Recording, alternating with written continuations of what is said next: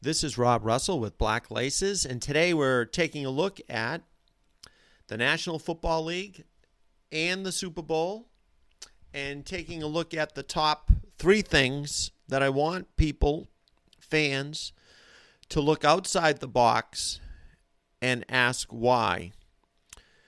I have spoken about systematic racism in the National Football League regarding coaches, regarding hiring of general managers, offensive coordinators in the National Football League, and have argued successfully that black coaches do not get a fair shake in terms of when they win. Do they get rehired as quickly? But we all know that they get fired a little bit quicker and it takes a lot longer to get or ascend to the head coaching job. I spoke about in 2022 and leading into the Super Bowl, the New York Giants, one of the marquee franchises in the National Football League, were 0 for 5 in the last 10 years hiring black coaches. They uh, went with uh, Spagnuolo, Ben McAdoo, are you ready for this? Joe Judge. Yep, Joe Judge and Shurmur, and now they've landed with Brian Daboll. and they were 33 and 64. The blueprint for the New York Giants forever is going to be Tom Coughlin. He was a second time around coach, a taskmaster, master, and uh, they hired him and the Giants totally did never, and he won two Super Bowls, as you know, great coach, and they never went back to that when they had a chance to hire James Caldwell, and they went with McAdoo or Spagnuolo. Are you kidding me? Uh, James Caldwell went to the Super Bowl. That's right, winning. It does matter with the Colts, and then he was. Uh, 38 and 26 or something with the Detroit Lions. Definitely a pro coach, definitely a very good, accomplished coach. Sports Illustrated, after two and a half years of Matt Patricia, said, We owe James Caldwell an apology. He won in Detroit. He won in Detroit. No one else has. And uh, the Giants didn't want to hire him. And then with the Brian Daboll thing, it's a complete disgrace. It does not matter that Brian Daboll is going to be coach of the year this year, and he did a tremendous job. The fact of the matter is, Eric Bieniemy, offensive coordinator Byron Leftwich, offensive coordinator, played in the NFL, and they won Super Bowls. They won Super Bowls as OCs, so they didn't go with them. And the fact that Brian Flores, that whole situation with Belichick, uh, telling him congratulations, so you know that the white man Belichick gave the Giants Joe Judge, special teams coordinator with the Patriots, a complete and utter disaster. He could never handle the media. Listen to him. He couldn't handle the media with the Patriots. He couldn't handle with the Giants. He lost the locker room. And and then he comes back. The Giants, the Mara family comes back and asks Bill Belichick, "Who would you rather have, Brian Flores, the black guy, or proven Brian Flores? Three years in Miami, beat Bill Belichick, Miami Dolphins beat Bill Belichick three times, that would on its own get you the job. You can go head to head with Bill Belichick. He did it, the only one in that division ever to do it. And uh, he can't even get a real interview with the Giants. And again, they went back to Bill Belichick and said, Who would you have? I'm sure they did. And they went with Brian Daboll over Brian Flores. So the Giants are sitting there with me, this marquee franchise and saying they're not going to hire a black person. You had, again, you had in the last 10 years five chances, and you came up with, I re- repeat, Shurmur, Spagnuolo, Ben McAdoo, and Joe Judge. Complete and utter disasters. There's nothing on their resumes that would suggest they would be a successful NFL head coach. James Caldwell, successful, winning. Brian Flores, winning. Didn't matter didn't matter. And then you look at the how they could pull Joe Judge over Eric Bieniemy. He was a substantial NFL player, working now for Andy Reid, Super Bowl winner, It does not matter. So now we're looking at the National Football League and the Super Bowl coming up. And I got to say that there's problems. And we're looking at that the National Football League in this hiring cycle has not hired a black head coach. And you look at the, you have to look at the Jeff Saturday with the Colts, interim coach, and Steve Wilks, interim with the Carolina Panthers. Uh, Steve Wilks won six games, took them to a win all, win at all cost, or what do you what do you want to call it? A uh, consol- not consolation, elimination game against, in essence, against the Buccaneers and lost, but he won six games.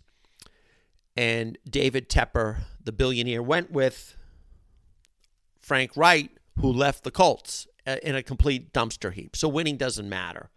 Uh, there's been 97 interim head coaches in the National Football League, and very few, you cannot name many that won six games. Steve Wilks did a tremendous job. Now you look at Saturday, he was not in coaching. He was a famous, uh, pretty damn good player with the Colts, smart player, as you know. And they went with him over what? A Marvin Harrison? Yep. Dwight Freeney. They didn't hire. If, if you're looking at the candidate pool, was we want a Colt, former Colt player, knows the locker room. Did they bring in Marvin Harrison? I doubt it. But the Irsay family hired uh, Jeff Saturday. He won one game. And three weeks after the season, the Colts still, they've brought in 14, 15 people. They still haven't decided. And it looks like they're leaning, they're giving Jeff Saturday every single chance to become a permanent head coach with the Colts. Now, we all know that if he were Dwight Freeney and he won one game, he wouldn't have even gotten an interview. And the NFL, I have said this before, I'll say it again, it needs a coach's combine. Proof is in the results, and that starts at the entry level. So when Antoine Boldin or Megatron uh, go in for an entry level coaching position and they go up against Andy Reid's fat son or Steve Belichick, Mr. Rugby, those interviews should be on the uh, football network so we can all see it and judge it. And just like in the players' combine, the draft, the fans get to see everything. They get to, to see all the, the measurables, the highlights, the coaches' interviews on these players, the videotape, and then they go to the draft and they will boo. They the fans will boo if they take a player that runs a 4-9 wide receiver over someone that ran a 4-5 or 4-6. They will boo. It's the same thing. How is Andy Reid's fat son better than Antoine Boldin or Emmitt Smith? They're not and the nitwit Albert Breer from the uh, Sports Illustrated was on a Boston talk radio show, and they asked him about diversity in coaching, and he had the, I would say, audacity, ignorance to suggest that it's economics that the, and he was implying that the former black player uh, wouldn't want to work for free because some of those low level starting jobs, they might be internships and he said they'd rather maybe sell insurance. They're going to make money. Well, we all know that that's a bunch of rubbish. Does he have any proof on that? Does Albert Breer have any proof? Because sports, when you listen to Albert Breer, he always has statistics and analytics. Uh, there are 50 uh, black players that were interviewed over the years that he could say that turned down jobs to, for entry level? Uh, probably not, because we know the black athlete and we know the white athlete or any athlete who wants to play in the National Football League, they start working, quote unquote, as an intern from seventh or eighth grade on. They don't take any money to play in the National Football League is a dream. They don't get any money in high school. They don't get any money in college. So the black former player certainly is aware that you pay your dues, and then you can make five hundred thousand like Steve Belichick does or Andy Reid's son. You can hit it big. You can become a you know Rex Ryan followed in his footsteps, got his two million dollars a year. So they know that it's not economics; it's completely uh, the color of their skin and the National Football League, whether it's Shurmur, Nathaniel Hackett, Belichick, Kyle Shanahan, Gruden, to name a few, Wade Phillips. It, it's a family business. The Patriots went out this year and got a player personnel director, Growy, while his father coached the Jets and is a friend of Bill's. So we all know it's not based on merit. And if it's based on merit, we would see it in the interviews. You, you'd come in and you'd be in shape because I'm going to tell you right now, being in shape at 27 or 34, coming in for an interview to be a first year coach, yeah, it matters. You're committed. So a former player, yep, they have already looked at tape. They've already worked out. You know they love the game. Did Steve did uh, Steve Belichick really love the game when his father brought him in? He was a rugby player, so he liked rugby and Andy Reid's son never played. So the list is it's on and on. It's nauseating when a person like a Breer, an Albert Breer, goes on a Boston radio station and says it's economics why there isn't co- uh, blah. It isn't economics. It's called uh, systematic racism because meritocracy will put a Jalen Hurts and a Patrick Mahomes in the Super Bowl because it's based on merit and it's based on performance. And when it's a family business, you can go through the teams. It's a family, family, family ties league. And so these former players, their their creativity, we saw it. We saw that Anthony Carter can tiptoe on the sidelines or do a or or the great uh, Tim Brown can do a double post. They'd be tremendous coaches, tremendous coaches. And and you look at a Nathaniel Hackett his father, he was an offensive coordinator. He had no time management. Absolutely, he was brain dead in time management. Now, Tim Brown, nah, I bet you he isn't brain dead. He would naturally, because he played the game, he knows the instincts of the clock. Nathaniel Hackett had no clue, absolutely no clue on game management, time, and he can be, you know, the savant on calling plays, but there's more to it. So we look at that, and now we're going to take a look at the National Football League. They want to make the halftime show, it's all black. The NFL halftime show is black. But what about the instant replay? You know, that smart guy that comes out? It's Gene Steratore. It's uh, Mike Pereira. Well, what about Mike Carey? Why couldn't he do the job? Or, or, Johnny Grier? See, when it's anointed and there's no tryout, so to speak, there's no combine, you're always going to get a Gene Steratore. You're always going to get a Mike Pereira. Are they the best that could go over the the rules? Out of all the referees, there's high school referees, Pop Warner that are black, college. They could get anybody, but no, it's the old uh, boys network. But the NFL, they, there has not been one hire of black, uh, someone with black skin to be with all these job openings in the National Football League in 2023. And so they're going to flood us with on the screen with uh, during the halftime show, but and and and the pregame shows. But the announcers are white.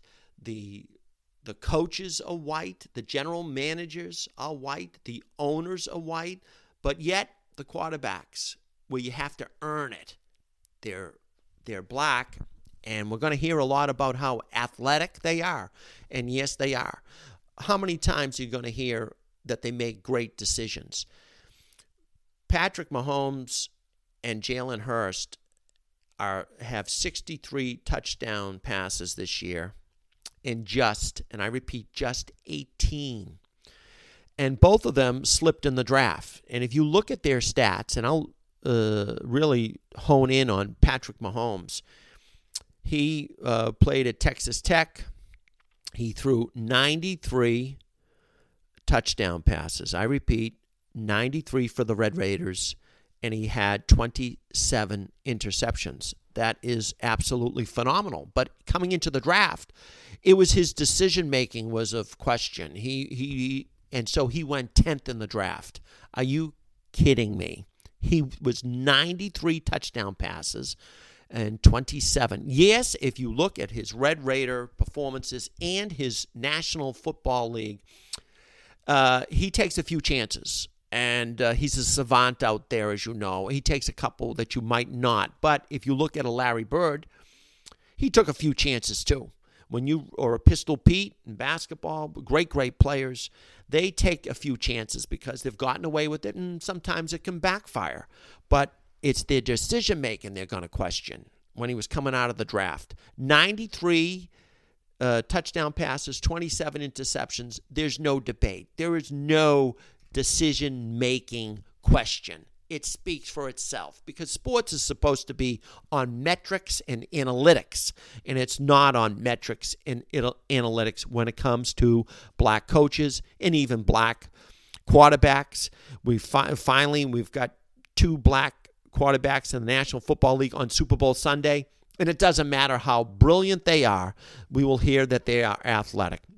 This is Rob Russell from Black Laces, and we're looking at today, we looked at take a look at the Super Bowl, take a look at the family ties coaching business, and take a look at the halftime show. And, and I want you to look at that Gene Steratore and and Mike Pereira, oh, they're the smart guys. You got to go for them. It's the instant replay. Who do you go to? Oh, that smart guy, that Mike Pereira. There isn't one. Jerry Rice could do it. Jerry Rice could sit in there and, and help you out in the booth. Any former player probably could. But there's Mike Carey, Johnny Grier just passed away. They didn't call on them to come into the booth, did they?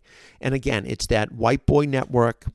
The National Football League is not the most competitive league until it has a coaches combine, until a Steve Wilks, a Brian Flores, who have done extremely well, get treated like a Sean Payton.